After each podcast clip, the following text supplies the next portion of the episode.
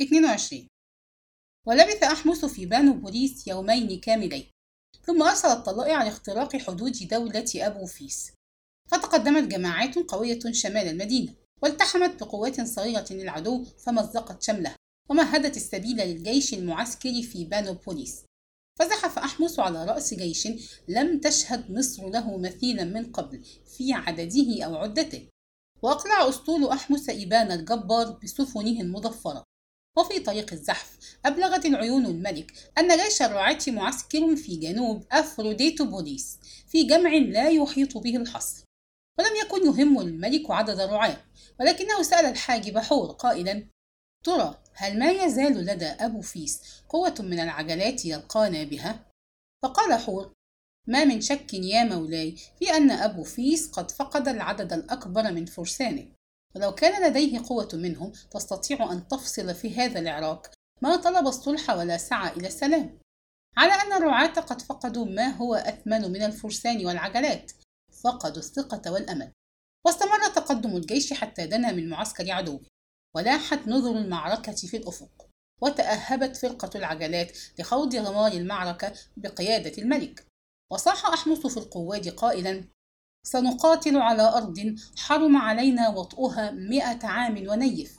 فلنضرب ضربة هائلة تضع حدا لآلام الملايين من إخواننا المستعبدين ولنقدم بقلوب شديدة البأس. فقد حبانا الرب بالعدد والأمل وخذل عدونا بالانقراض واليأس. وإني لعلى رأسكم كما كان سكن رع وكما كان كاموس.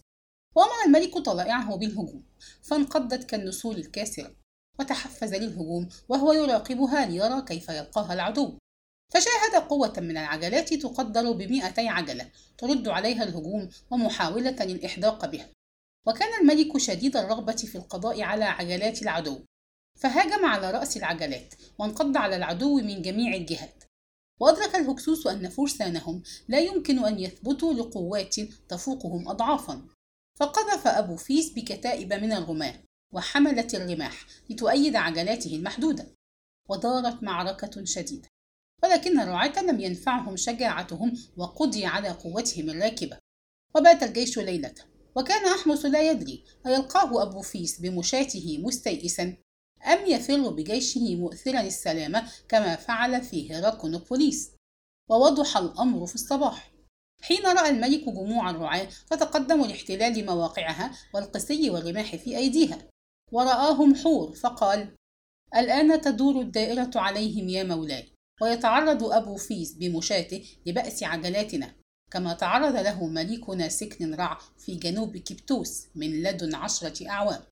فانشرح صدر الملك وتهيأ للهجوم بفرقة العجلات تؤيدها قوات مختلطة من الرماة وفرق الأسلحة الأخرى وانقضت العجلات على مواقع الرعاة تملأ الجو أمامها سهاما طائرة فاخترقت الصفوف في مواضع كثيرة. والرماة وراءها يحمون ظهورها ويطاردون من يتفرق من العدو فيقتلون ويأسرون. وقتل الرعاة بما عرف عنهم من الشجاعة. ولكنهم كانوا يتساقطون سقوط الأوراق الجافة تعرضت لرياح الخريف العاتية. وسيطر المصريون على الميدان. وخشي أحمس أن يفلت أبو فيس من يده. فهاجم المدينة كما هاجم الأسطول شطآنها. ولكنه لم يجد أثرا للرعاة داخل أسوارها ولا عثر بعدوه اللدود. ثم وافته العيون بأن أبو فيس فارق المدينة مع قوات من جيشه بعد جثوم ليلة الأمس وأنه ترك من ترك من رجاله ليعوقوا زحف المصريين. وقال حور للملك لن تجدي المقاومة فتيلا بعد اليوم ولعل أبو فيس يجد الآن في طلب هواريس ليحتمي بأسوارها المنيعة ولم يأسف أحمص طويلا وكان سروره بفتحه بلدا من بلاد مصر التي حرم دخولها على قومه مئتي عام لا يعادله سرور فاشتغل بتفقد أحوالها وأهلها عن كل شيء. 23 وتقدم الجيش في زحفه العظيم. لا يجد مقاومة ولا أثرا للعدو. يستقبله أهل القرى والبلدان ذاهلين من الفرح. لا يصدقون أن الآلهة رفعت عنهم غضبها بعد ذل قرنين من الزمان. وأن الذي يفتح بلدانهم ويطرد عنها عدوهم ملك منهم يبعث مجد الفراعين من جديد. ووجد أحمس أن الرعاة قد فروا عن المدن تاركين قصورهم وضياعهم حاملين ما وسعهم حمله من متاعهم وأموالهم. وسمع في كل مكان طرقه أن أبو فيس مجد في الهرب بجيشه وقومه إلى الشمال. وهكذا استرد الملك في شهر من الزمان هبسيل وليكوبوليس وكوسي. ثم بلغ أخيرا هرموبوليس وكان لدخولهم فيها وقع عظيم في نفس أحمس وجنوده لأن هرموبوليس مسقط رأس الأم المقدسة توتيشري وكانت ولادتها قبل عهد الاحتلال في بيتها العتيد فاحتفل أحمس بتحريرها واشترك في الاحتفال العظيم رجال الحاشية وقواد البر والبحر والجنود جميعا. ثم كتب الملك إلى جدته رسالة يهنئها باستقلال وطنها الأول هيرموبوليس. ويضمنها عواطفه وعواطف جنده وشعبه. وقد أمضاها الملك والقواد والحاشية وكبار الضباط. ثم تقدم الجيش في زحفه المظفر. فدخل تنتوى وسينوبوليس وهبنن ثم أرسنوي. وانحدر بين الأهرام في طريق منف العظيمة غير عابئ بمشاق السفر وطول الطريق. وكان أحمس في أثناء ذلك يحطم الأغلال التي يرصف فيها شعبه البائس. وينفخ فيه من روحه الكبيرة حياة جديدة. حتى قال له حور يوما إن عظمتك الحربية يا مولاي لا يضارعها شيء في الوجود سوى مقدرتك السياسية وحنكتك الإدارية. لقد غيرت معالم البلدان فمحوت أنظمة وأنشأت أنظمة ورسمت السبل التي ينبغي انتهاجها والسنن التي يجب اتباعها ووليت الحكام الوطنيين. فدبت الحياة مرة أخرى في شرايين الوادي. وشاهد الناس أول مرة منذ عهد غابر حكاما مصريين وقضاة مصريين فارتفعت الرؤوس المنكسة ولم يعد الرجل يعبأ بسمرته ويعير بها بل صارت موئله ومفخرته. ألا فليحفظك الرب آمون يا حفيد سكن رع كان الملك يعمل مخلصا مجاهدا لا يعرف اليأس ولا التعب. وكانت غايته التي لا يتحول عنها أن يرد إلى قومه الذين اهتصرهم الذل والجوع والفقر والجهل. العزة والشبع والرغد والعلم على أن قلبه لم ينجو على كده وانهماكه من همومه الخاصة. فعناه الهوى وأعيته الكبرياء. وكان كثيرا ما يضرب الأرض بقدمه ويقول لنفسه لقد خدعت وما هي إلا امرأة بلا قلب.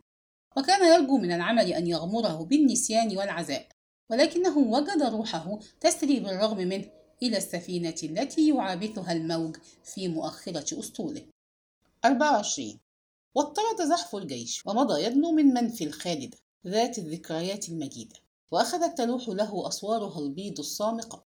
فظن أحمس أن الرعاة سيدافعون عن عاصمة ملكهم دفاع المستميت ولكن أخطأ ظنه ودخلت طلائعه المدينة في سلام. وعلم أن أبو فيس تقهقر بجيشه نحو الشمال الشرقي فدخل أحمس طيبة الشمال في حفل لم يشهد له مثيلا من قبل.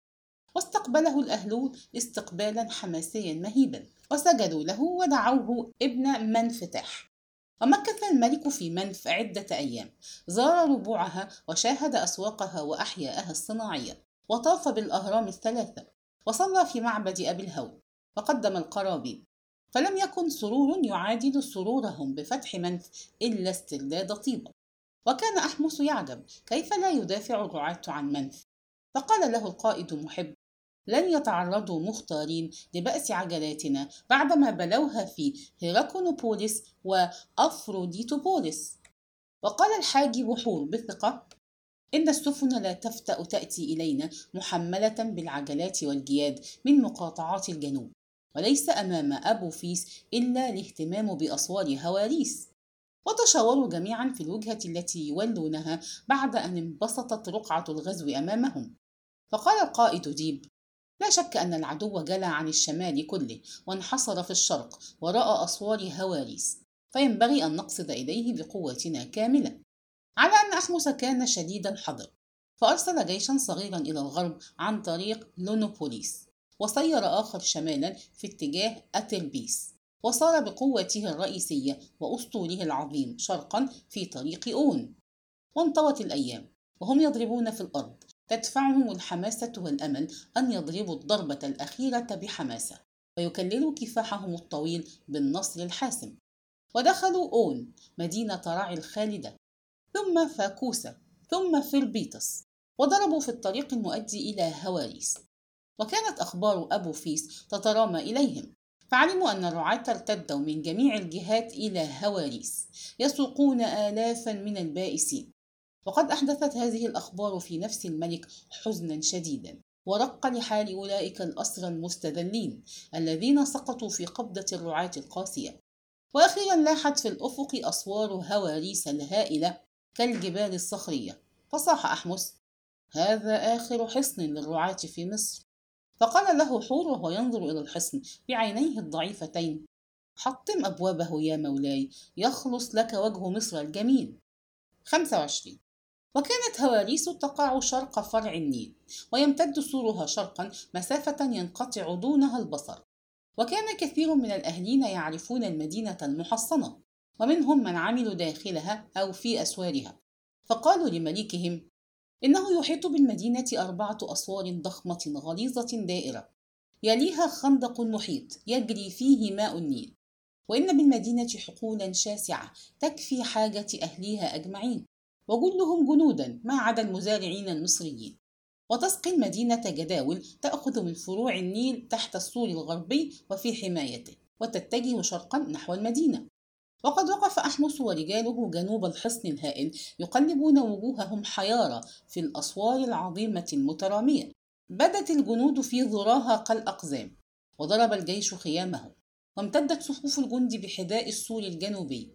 وتقدم الأسطول في النهر غربي السور الغربي بعيدا عن مرمى سهامه للمراقبة والحصار. وكان أحمس يستمع إلى أقوال الأهلين عن الحصن ويفحص الأرض المحيطة به والنهر الجاري غربه وعقله لا يني عن التفكير. وفي أثناء ذلك سير قوات راكبة ومشاة إلى القرى المحيطة بالمدينة فاستولت عليها دون عناء وأضحى حصاره للحصن كاملا في زمن يسير. ولكنه كان ورجاله يعلمون أن الحصار عقيم وأن المدينة مستغنية بنفسها عما عداها وأن الحصار لو امتد أعواما لن يؤثر فيها شيئا وسيبقى هو وجيشه يعانيان الملل والانتظار في غير أمل وأهوال الجو وتقلباته.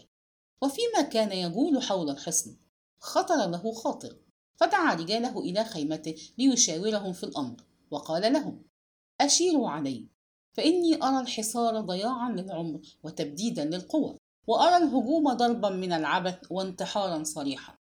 ولعل العدو يتمنى أن نكر عليه ليصيد رجالنا البواسل أو يوقعهم في خنادقه. فما الرأي؟ فقال القائد ديب الرأي يا مولاي أن نحاصر الحصن بجزء من قواتنا ونعتبر الحرب منتهية عند ذاك. ثم تعلن استقلال الوادي وتباشر واجبك كفرعون مصر المتحدة. ولكن حور اعترض على الفكرة قائلا وكيف تترك أبوفيس آمنا يدرب رجاله ويجدد عجلاته ليكر علينا فيما بعد؟ فقال القائد المحب بحماسة لقد دفعنا ثمن طيبة غاليا والكفاح بذل وفداء فلماذا لا نؤدي ثمن هواريس ونهجم كما هجمنا على حصون طيبة؟ فقال القائد ديب نحن لا نضن بنفوسنا. ولكن الهجوم على أربعة أسوار ضخمة تفصل بينها خنادق ملأى بالماء تهلكة لجنودنا بلا ثمن. وكان الملك صامتا متفكرا فقال وهو يشير إلى النهر الجاري تحت سور المدينة الغربي إن حواريس حصينة لا تؤخذ ولا تجوع ولكنها قد تظمأ فنظر الرجال إلى النهر وبدت على وجوههم الدهشة وقال حور بذهول كيف تظمأ هواريس يا مولاي؟ فقال أحمس بهدوء بأن نحول عنها مياه النيل. فنظر الرجال مرة أخرى إلى النيل وهم لا يصدقون أنه يمكن تحويل هذا النهر العظيم من مجراه وتساءل حور. هل يمكن القيام بهذا العمل الجبار؟ فقال أحمس لا يعوزنا المهندسون ولا العمال. وكم يقتضينا من الوقت يا مولاي؟ عاما أو عامين أو ثلاثة أعوام. ماذا يهم الزمن؟ ما دامت هذه هي الوسيلة الوحيدة؟ ينبغي أن يتحول النيل شمالي فربنتيس إلى مجرى جديد يتجه غربا نحو مندس كي يختار أبو فيس بين الموت جوعا وظمأ أو الخروج لقتالنا. وسيغفر لي شعبي أني عرضت من في هواريس من المصريين للخطر والهلاك كما غفر لي أني فعلت ذلك ببعض نساء طيبة. 26 وتهيأ أحمس للعمل العظيم فاستدعى مهندسي طيبة المشهورين وعرض عليهم فكرته فتوفروا على دراستها باهتمام وشغف. ثم قالوا للملك إن فكرته ممكن تنفيذها على شرط أن يفسح لهم من الزمن ويمدهم بآلاف العمال. وعلم أحمس أن مشروعه لن يتحقق قبل مضي عامين. فلم يركن إلى اليأس. ولكنه بعث بالرسل إلى البلدان يحثون على التطوع في العمل العظيم المنوط به تحرير الوطن وطرد عدوه بتحقيقه. وجاء العمال جماعات من جميع الأنحاء حتى اجتمع منهم عدد يكفي للبدء في العمل. وافتتح الملك المشروع العظيم. فأمسك فأسا وضربه في الأرض معلنا ابتداء العمل. فتبعته السواعد المفتولة التي تكد على سجع الأغاني والأناشيد. ولم يكن أمام الملك وجيشه سوى الانتظار الطويل. وكان الجنود يقومون بتدريبهم اليومي تحت إشراف الضباط والقواد. أما الملك فكان يسجي فراغه بالخروج إلى الصحراء الشرقية طلبا للصيد والطراد والسباق وفرارا من نوازع قلبه ونزوات هواه. وفي فترة الانتظار هذه حمل إليه رسول رسالة من الأم المقدسة توتي شري قالت فيها مولاي ابن آمون فرعون مصر العليا والسفلى حفظه الرب وأيده بالنصر والفوز. إن دابور الصغيرة اليوم جنة من جنان السعادة والأفراح. بفضل ما حمله إليها رسلك من أنباء النصر المبين الذي فتح به الرب علينا. وإن انتظارنا اليوم في دابور غير انتظارنا بالأمس لأنه محفوف بالعزاء وأدنى إلى الرجاء والأمل. وما أسعدنا جميعا أن نعلم أن مصر حررت من الهوان والعبودية. وأن عدوها ومذلها حبس نفسه بين جدران حصنه ينتظر خانعا القضاء الذي تقضي به عليه. وقد شاء الرب القدير أن يحبوك أنت الذي أذللت عدوه وأعليت كلمته بعطفه ورحمته. فرزقك بغلام نورا لعينيك ووليا لعهدك. دعوته أمن حطب. تبركا بالرب المعبود. وقد تلقيته بيدي كما تلقيت أباه وجده وجد أبيه من قبل. وقلبي يحدثني بأنه سيكون ولي عهد مملكة عظيمة متعددة الأجناس واللغات والأديان. يرعاها أبوه الحبيب. وخفق قلب أحمس خفقان الأبوة وضرت أضلعه الحنان. وفرح فرحا عظيما أنساه بعد ما يعاني من آلام الهوى المكبوت. وآذن رجاله بمولد ولي عهده أمن حتب فكان يوما مشهودا. 27 ومضت الأيام بطيئة ثقيلة ولكنها حافلة بجلائل الأعمال التي اشتركت في إنجازها أكبر العقول وأشد السواعد وأعلى الهمم. وكانوا جميعا لا يبالون مشقة العمل ولا انقضاء الزمن ما دام يدنيهم إلى أملهم الأسمى وهدفهم الأعلى. ولكن حدث ذات يوم وكان مضى على الحصار عدة أشهر أن رأى الحراس عجلة قادمة من ناحية الحصن وعلى مقدمها يخفق علم أبيض فاستقبلها بعض الحراس ووجدوا بها ثلاثة رجال من الحجاب فسألوهم عن وجهتهم فقال كبيرهم إنهم رسل الملك أبو فيس إلى الملك أحمس وطير الحراس النبأ إلى الملك فعقد الملك مجلسا من حاشيته وقواده في سرادقه. وأمر بإدخال الرسل إليه. وجيء بالرجال يسيرون في تواضع وانكسار. وقد ذهبت عنهم الخيلاء والكبر وبدوا كأنهم من غير قوم أبو فيس. وانحنوا بين يدي الملك. وحياه كبيرهم قائلا حياك الرب أيها الملك. فرد عليه أحمس قائلا وحياكم يا رسل أبو فيس. ماذا يريد ملككم؟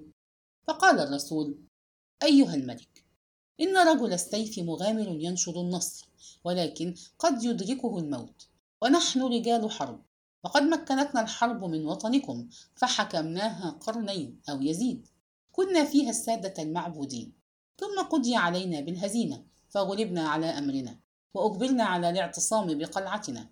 ونحن أيها الملك رجال أشداء نقدر على تحمل الهزيمة كما قدرنا على جني ثمار النصر.